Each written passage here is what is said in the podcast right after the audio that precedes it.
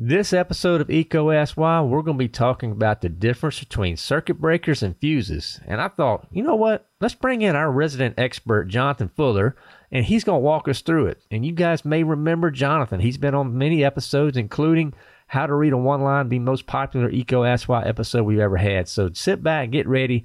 This is going to be a fun one. And if you haven't sent us your industry war stories, please send us a DM on Instagram or Facebook because we want to feature those in an upcoming episode of EECO Ask Why. And if you have questions about how to do that, just reach out on those social media platforms and we'd love to chat. Now let's hear from my friend Jonathan Fuller as he breaks down the difference between circuit breakers and fuses. Cue the music.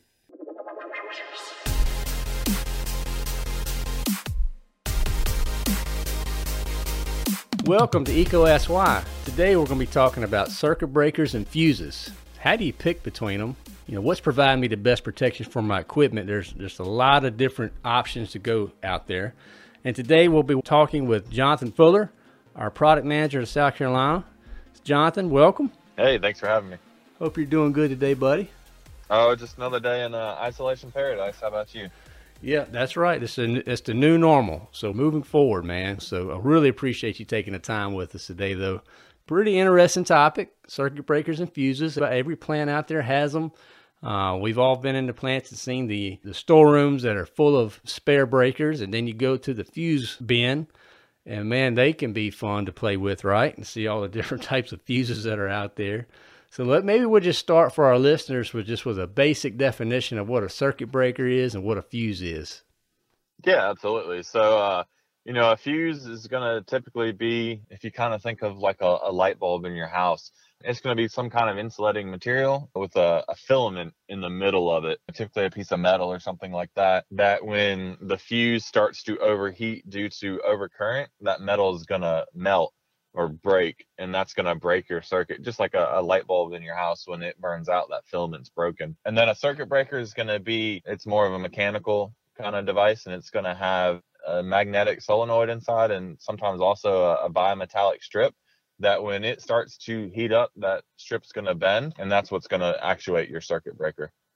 Okay very good so, what are the main differences between circuit breakers and fuses? So, some of the main differences are going to be uh, cost. So, fuses are typically going to be less expensive than a circuit breaker, but that's due to the fact that fuses are kind of a, a one and done kind of deal. Once that fuse blows, you're going to need to replace it. Whereas the circuit breaker, uh, when it trips, you're going to be able to just reset it. So, circuit breakers are typically more expensive, as well as, uh, again, how they react. So, a fuse is going to react very quickly to an overcurrent, whereas a circuit breaker is going to take a little bit longer to reach that over, not necessarily reach that overcurrent state, but it's going to take longer to react to that overcurrent state in a circuit breaker.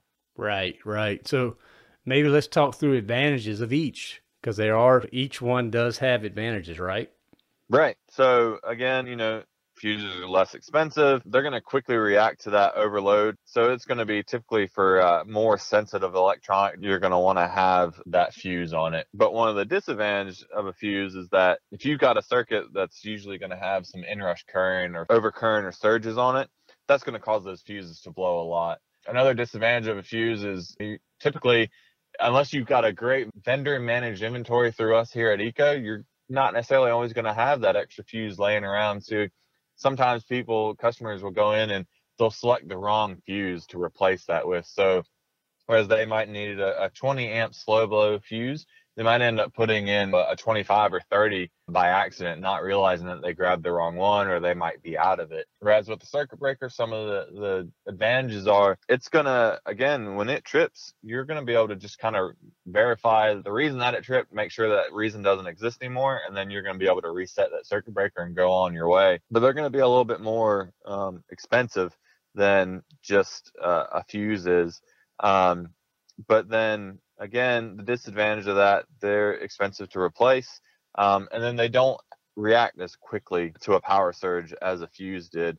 So sometimes if you have more sensitive electronics or devices connected to it, that could actually cause damage to those devices because the circuit breaker didn't react quickly enough. Got you. Okay, very good.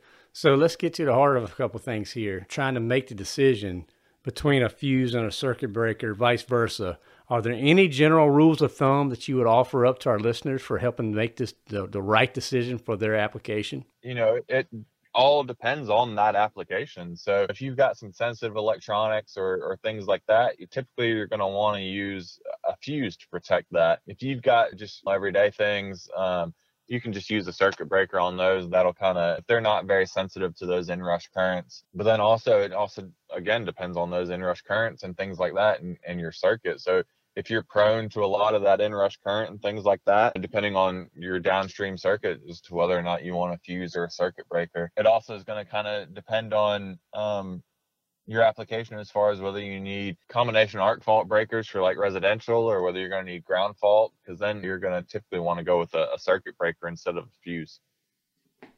Right, right. Very good. Well, let's maybe let's talk a little bit more about the different types because it within circuit breakers and within the fuse families, there are all different types, and, and that could be separate episodes of itself, right? But maybe a high level overview of some of the different types of devices within fuses and circuit breakers for our listeners to think through. Yeah, sure. So, I mean, there's going to be a lot of different kinds of fuses, and all those fuses, they're going to have some of the different characteristics inside of them, whether they're something that's called like a slow blow fuse or whether it's something that's going to allow it to quickly blow the fuse. And then there's going to be different kinds of filaments and things like that inside of those fuses. And uh, whether it's a, a cartridge fuse or a power regular fuses. And then again, with circuit breaker as well. You can have ground fault circuit breakers. You can have multi-pole circuit breakers for two phase, three phase power. You can have arc fault circuit breakers, as well as in circuit breakers, and you can start getting into electronic trip units and things like that to be able to adjust the different ratings of that circuit breaker to be able to have different trip ratings. So it might trip on 10 amps or it might trip on 15 amps or the different short term and instantaneous and long time tripping characteristics of that. So with the circuit breaker, you can really kind of dial into what you need in that circuit and, and adjust different characteristics to uh, coordinate a system together. Whereas with fuses, you can't necessarily do that. Right, right. And with fuses, I think the one the one takeaway I, that, hopefully our listeners are getting is not all 30 amp fuses are created equally, right? They're, they right. they are different, and you potentially could damage your equipment if you don't have those the right fuses. I mean, I'm thinking like drive fuses, protecting a variable frequency drive. You know, there's special high you know high speed type fuses that are in place to protect that special electronic equipment, right? Right, and I mean, just like with circuit breakers, uh, fuses, you have some fuses that only work in AC, some fuses that only work on DC, and so that, that's going to be a, a common characteristic between breakers and fuses. So it's all about selecting the right fuse for your application or the right breaker for your application. Right, absolutely. You know, I'm thinking back to a, a previous episode we did on Why. You know, so far as when a breaker trips, it typically trips for a reason. So that doesn't mean let's just go crank it up a little bit more, right? Or right. It, it also doesn't mean if it's a 30 amp fuse that blew, maybe we just need to go to 35. Typically, these devices are engineered with the right proper schemes to protect that equipment. So let's talk about trip curves on breakers because that's going to help determine the right type of breaker that we want, right? So, how do we select that proper trip curve? Right. So, on your trip curve for your breaker, you're going to have uh, it's going to be a, a, graph of your two axes, your x and y axes. So, typically on your one axis, you're going to have time, and on the other axis, you're going to have multiples of current. And so, a lot of it depends on what application you're doing, what you're pr- trying to protect. Um, this graph is going to show you, okay, for this time period and this multiple of current, I'm not going to trip. And then once you exceed that curve, then it's going to trip. So you might have something that at a half a second, you could go 200% of your rating and it won't trip. And then after that, it will trip instantaneously. So, you know, your curves are just going to be different applications for different projects. And if you've got like a motor or something that's going to have a high amount of inrush current, you want to make sure that you're selecting the right curve for that because otherwise, if you don't select the right breaker and that you have all that inrush current that your motor and, and circuit's designed to handle, that breaker could trip out and that could cause some issues in what's commonly referred to as nuisance tripping and just because you didn't select the right kind of curve. Right, absolutely. Absolutely. And that ties back to what we talked about in previous episodes, making sure you're having the right coordination too, because you don't want to trip a breaker upstream versus the breaker that's closest to the device, right? Or closest to the fault. Right, because then you could end up taking down half your facility just because you didn't have the proper coordination. Instead of tripping that breaker right there at the source of the fault before that motor circuit or whatever it might be, you could take something upstream that's providing power to five or six different kinds of circuits or panel boards. Right. So let's talk fuses now. How do you select the proper uh, rating of the fuse that I that I need for the application that's in question? Right.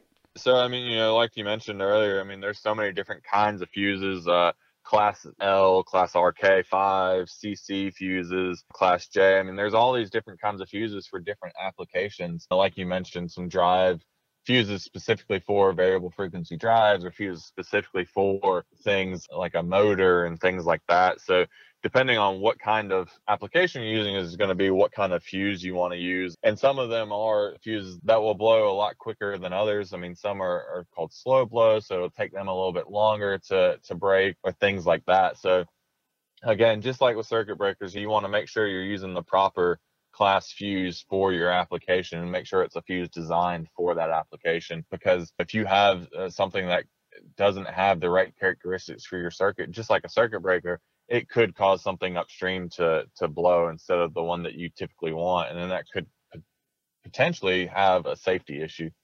Absolutely. One best practice we haven't really talked about here, but you know, if you're going to replace a fuse, go back to the drawings and verify that the fuse that you're pulling out was correct first of all, and then that the fuse that you're putting back is for that same rating. Because I mean, oftentimes we've all been there. Things need to get up and running, and let me stick a penny in here and let me get up and running. Well, hopefully we're not doing pennies.